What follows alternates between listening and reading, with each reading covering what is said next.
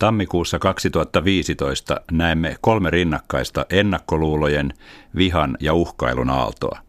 Yksi niistä on antisemitistinen, yksi muslimien vastainen ja yksi romanien vastainen. Niiden voimakkuus vaihtelee ja ne ottavat eri muotoja eri puolilla maata, mutta ne ovat symbioosissa keskenään. Mutta me osaamme puhua kerrallaan vain yhdestä niistä. Näin arvioi Helene Lööv äärinationalismin voimistumista Ruotsissa kirjassaan Nazism i Sverige, eli natsismi Ruotsissa vuodesta 2000 vuoteen 2014. Tämä ruotsinkielinen kirja ilmestyi keväällä 2015. Vaikka kirjan nimessä puhutaan vain kuluvasta vuosituhannesta, Löv kertoo yksityiskohtaisesti äärikansallisen liikkeen juurista ja sen kehityksestä viime vuosisadan alusta lähtien. Ruotsi on halunnut antaa itsestään kuvan sitoutumattomana maana, jossa ei ole ollut kansallissosialisteja, koska se pysyi toisen maailmansodan ulkopuolella. Helene Löv osoittaa tämän käsityksen vääräksi. 90-luvun laman seurauksista hän kertoo. Rotuideologiset ryhmät vetivät puoleensa 60- ja 70-luvulla syntyneitä, niitä, jotka olivat syntyneet ja kasvaneet kansankodin kultaisina vuosina. Heidät kasvatettiin uskomaan, että kaikki on mahdollista ja resursseja on rajattomasti. Sitten yhtäkkiä ei ollutkaan mahdollisuuksia. Ei ollut töitä eikä opiskelupaikkoja. Silloin valkoinen valtaliikkeen lisäksi ruotsidemokraatit ja paikalliset populistipuolueet nousivat esiin, eikä niiden kannatus alkanut laskea, vaikka taloustilanne muuttui. Siirtolaisvastaisten puolueiden suosio on lisääntynyt Euroopassa, ja ne ovat päässeet hallitukseen muuallakin kuin Suomessa. Ruotsidemokraatit saivat vuonna 2014 järjestetyissä parlamenttivaaleissa 13 prosenttia äänistä. Silti ruotsalaiset puolueet eivät suostu tekemään heidän kanssaan yhteistyötä. Vuoden 2014 lopussa ruotsidemokraatit kannattivat parlamentissa oikeisto-opposition tekemää varjobudjettia. Koska se sai enemmän ääniä kuin pääministeri Stefan Löfvenin budjettiehdotus, Ruotsin sosiaalidemokraattinen hallitus joutuu toteuttamaan porvaripuolueiden laatimaa budjettia. Tämä ei kuitenkaan johtanut siihen, että muut oppositiopuolueet olisivat alkaneet tehdä yhteistyötä ruotsidemokraattien kanssa. Sen sijaan ne äänestivät yhdessä hallituspuolueiden kanssa nopeasti voimaan lain, jolla vastaava temppu estetään tulevaisuudessa. Syynä ruotsidemokraattien poikottiin on puolueen synty natsi-ideologia kannattavista liikkeistä. Niin sanotulla Viit Makt, eli valkoinen valta liikkeellä, oli paljon kannattajia 90-luvulla. Sillä oli oma musiikkityylinsä, suosittuja musiikkilehtiä ja ideologia, jossa muisteltiin kaiholla viikinkien aikaa, jolloin ruotsalaisessa kulttuurissa ei ollut vieraita vaikutteita eikä monikulttuurisuutta. Liike ei alun perin ollut poliittinen, mutta se radikalisoitui 90-luvulla. Marttyyrit ja seremoniat ovat valkoinen valta liikkeelle ja sen ajatuksia ajaville järjestöille niin tärkeitä, että Helene Lööv vertaa niitä uskonnollisiin lahkoihin. Hän on hämmästyksekseen havainnut, että natsihenkisissä julkaisuissa korostetaan usein uhreja ja menetyksen kokeneita, vaikka heidän esiintymisensä uhkuvat maskuliinista voimaa. Pitkälle kehitetyllä sankari- ja marttyyrikultilla on tärkeä merkitys rotuideologisten ryhmien julkisuuskuvalle. He palvovat sekä historiallisia hahmoja, 30-luvun kansallissosialististen järjestöjen johtajia, että nykyisten ryhmien tapettuja ja vangittuja jäseniä. Rotuideologisen alakulttuurin ja varsinkin joidenkin päivien ja juhlien keskeisen merkityksen ymmärtäminen edellyttää tietyn mytologian ja symboliikan tuntemista.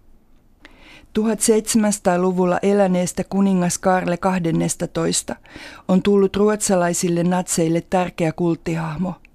Hänen kuolinpäivänsä, marraskuun 30. on heidän tärkein marssipäivänsä. Miksi Karle 12? Valkoisen vallan maailma on ihastunut Ragnarökiin, toivottomaan kamppailuun, joka jatkuu kohtalon määräämään lopputulokseen, mutta joka tarkoittaa myös uudelleen syntymistä – Ragnarökillä on keskeinen asema natsimytologiassa. Se selittää Kaarle 12 vetovoiman kansallissosialistisille ja rotuideologisille ryhmille. Kansallissosialistien sankarit ovat harvoin voittajia. He ovat häviäjiä, niitä, jotka peräänantamattomasti noudattavat kohtaloaan. Karle 12 ihastutti 30-luvun ja sodan jälkeisen ajan kansallissosialisteja, eikä se liittynyt kolmannen valtakunnan suuruuteen, vaan sen lopun aikaan. Ragnarökistä kerrotaan pohjoismaisten tarujen pohjalta 1300-luvulla kootuissa eddarunoissa. Se on taistelu, jossa monet viikinkiajan uskonnon jumalat, kuten Odin ja Thor, kuolevat – Karle 12 oli Ruotsin kuningas 1700-luvun alussa, jolloin Ruotsi menetti suurvalta-asemansa ja taisteli jopa oman itsenäisyytensä puolesta. Karle 12 kuoli taistelussa suuressa Pohjansodassa. Ruotsissa toimi viime vuosisadan alkupuolelta lähtien pieniä populistipuolueita ja ääriryhmiä, joiden toiminta kesti yleensä vain lyhyen aikaa, eikä kerännyt paljon kannattajia – sitten valkoinen valta-ideologian kannattajat alkoivat aktivoitua. Tämä tapahtui erityisesti Ruotsin eteläisimmässä maakunnassa Skånessa, jossa on myös ruotsidemokraattien juuret. Nationalsocialistisk Front, NSF, eli kansallissosialistinen rintama, perustettiin vuonna 1994 Karlskruunassa – Vuodesta 1999 lähtien se on toiminut eri lailla kuin muu valkoinen valtaliike. Se otti poliittisen puolueen muodon. Se noudattaa tapaa, jonka malli voidaan jäljittää 30-luvulle militanttien ulkoparlamentaaristen ryhmien ja perinteisten puolueiden perustamiseen. Kansallissosialistisesta rintamasta kehittyi valkoinen valtaliikkeen keskeinen toimija, minkä osoittaa sen paikallisosastojen määrä – Vuonna 2000 sillä oli kontaktihenkilö tai ryhmä noin 40 paikkakunnalla, erityisesti Etelä- ja Keski-Ruotsissa. Myös vasemman äärilaidan ryhmät ovat jyrkkiä. Ruotsissa toimii muun muassa anarkisteja, antirasisteja ja syndikalisteja, mikä tarkoittaa radikaalin ammattiyhdistystoiminnan kannattajia. Kummankin äärilinjan mielenosoitukset keräävät paikalle runsaasti vastamielenosoittajia – Natsien marssipaikoilla on yleensä enemmän vastamielen osoittajia kuin varsinaisen mielenosoituksen osanottajia. Ryhmät ikään kuin tarvitsevat vastapoolin, jonka vihaaminen vahvistaa niitä kumpaakin. 80-luvulta lähtien valkoisen vallan kannattajat ovat ajautuneet säännöllisin väliajoin konflikteihin poliittisten vastustajiensa kanssa. 90-luvun alusta lähtien kamppailua on käyty ennen kaikkea valkoisen vallan maailman ja antirasistisen ryhmän AFAN kesken. Näillä konflikteilla on tietty malli, jossa rauhallisia kausia seuraavat voimakkaat ja joskus väkivaltaiset konfliktit, ennen kaikkea paikallistasolla. Ruotsin kansallissosialistinen rintama kärsi vuonna 2004 sisäisistä riidoista, joiden seurauksena se radikalisoitui. Siitä irtautui ryhmä, joka vaati militanttia aseellista taistelua. Se aloitti oman kamppailunsa niin kutsuttua sionistista miehitysvaltaa Tsogia vastaan suunnittelemalla yhteiskunnan instituutioita vastaan sabotaasien sarjaa. He uskoivat, että se saattaisi olla pyhän rotusodan aloitus. Se oli siis samanlainen ryhmä kuin esikuvansa, amerikkalainen The Order. Kansallissosialistisen rintaman aktivistit olivat ensimmäisiä, joita syytettiin syyskuun 11. päivän terroriiskujen jälkeen voimaan tulleiden antiterrorilakien perusteella. He pitivät itseään sotavankeina yhteiskunnan vastaisessa sodassa. Vuonna 2008 kansallissosialistisen rintaman nimi muuttui Svenskarnaks partiiksi, eli ruotsalaisten puolueeksi, ja se rekisteröitiin Ruotsin puoluerekisteriin. Vuoden 2014 parlamenttivaaleissa se sai hieman yli 4000 ääntä koko maassa – Toukokuussa 2015 puolue lakkautettiin jäsenten vähyyden vuoksi. Demokratian kannattajien helpotus asian puolesta saattaa kuitenkin olla lyhytaikainen. Natsiryhmien ja äärioikeistolaisten puolueiden historia Ruotsissa osoittaa, että ne ovat yleensä olleet lyhytikäisiä, mutta toimintansa lopettaneen ryhmän tilalle on ilmaantunut pian uusi ryhmä jatkamaan sen toimintaa. Toinen Ruotsin tämän vuosikymmenen aktiivisista natsijärjestöistä on Svenska Motståndsrörelsen, eli ruotsalainen vastarintaliike, ja se toimii edelleen. Se on aina ollut jyrkempi kuin ruotsalaisten puolue. Se ei ole yrittänytkään toimia puoluepolitiikassa. Se ilmoittaa tavoitteekseen perustaa vallankumouksen avulla pohjoismaisen kansallissosialistisen tasavallan, johon kuuluisi Ruotsi, Suomi, Norja, Tanska, Islanti ja ehkä Baltian maat. Se on osa pohjoismaista vastarintaliikettä, jonka suomalainen jäsen on Suomen vastarintaliike. Ruotsalaisten vastarintaliike toimii hyvin kurinalaisesti. Se on organisoitu sotilaallisesti. Sen johtaja Klaas Lund toimi aiemmin Vit Arist Motståndissa, eli valkoinen arjalainen vastarintaliikkeessä.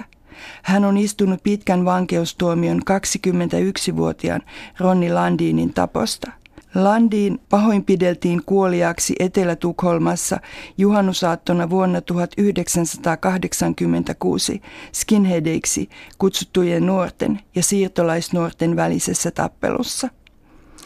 Myös useat muut ruotsalaisten vastarintaliikkeen jäsenistä ovat saaneet pitkiä vankeustuomioita vakavista väkivaltarikoksista. Ruotsin turvallisuuspoliisin mielestä Ruotsin natsiryhmistä tämä ryhmä aiheuttaa suurimman uhkan Ruotsin sisäiselle turvallisuudelle. Turvallisuuspoliisin mielestä se on tällä hetkellä keskeinen toimija ruotsalaisessa valkoinen valtamaailmassa. Internetin Sähköpostin ja sosiaalisen median kehittyminen auttoi Ruotsin natseja nostamaan toimintansa uudelle tasolle. Aiemmin ideologia kannattaneet harvalukuiset ihmiset olivat yleensä eristäytyneitä ja tietämättömiä aatetovereistaan. Yhtäkkiä heillä oli väline organisoitua ja pitää yhteyttä keskenään nopeasti ja edullisesti maantieteellisistä välimatkoista ja viranomaisten määräyksistä piittaamatta – Helene Löv pitää internetin merkitystä eurooppalaisten ja amerikkalaisten natsien toiminnalle aivan keskeisenä. Vuosituhannen alussa virtuaaliset maailmat kehittyivät nopeasti. Nyt voimme puhua kahdesta rinnakkaisesta maailmasta. Toinen on fyysinen ja toinen digitaalinen. Ne elävät pysyvässä symbioosissa keskenään ja ovat niin riippuvaisia toisistaan, että ne tuskin olisivat olemassa ilman toisiaan. Tietenkään tämä ei rajoitu vain valkoisen vallan maailmaan, vaan koskee kaikkia alakulttuureita. Helene Löv kertoo kirjassaan yksityiskohtaisesti natsien toiminnasta ja ideologian kannatuksesta Ruotsissa. Olen ehtinyt esitellä tässä ohjelmassa vain muutaman kirjan keskeisistä teemoista. Ruotsin natsipuolueet eivät ole suuria puolueita, mutta ilmiön pysyvyys hämmästyttää Lööviä – hänen huolensa tulevaisuudesta näkyy pohdinnassa ääriliikkeiden suosion syistä. Kuinka tämä tapahtui? Oliko se historian perintö? Vai onko syynä se, että monet ihmiset ovat marginalisoituneet yhteiskunnan hyvästä taloustilanteesta huolimatta? Protesti niiltä, jotka menettivät työnsä 90-luvun suurten rakennemuutosten aikana, eivätkä onnistuneet koskaan palaamaan systeemiin. Vai liittyykö tämä vähenevään luottamukseen poliitikkoja, viranomaisia ja tiedotusvälineitä kohtaan ja siihen, että perinteiset puolueet koetaan toimintakyvyttömiksi ja ideologioiltaan köyhiksi? Ruotsi ei ole euromaa ja sen taloudellinen tilanne on parempi kuin Suomen – mutta hyvinvoinnin kupla saattaa puhjeta milloin tahansa Ruotsissakin. On pelottavaa nähdä, millaisia ilmiöitä lamakaudet ovat aiemmin synnyttäneet siellä.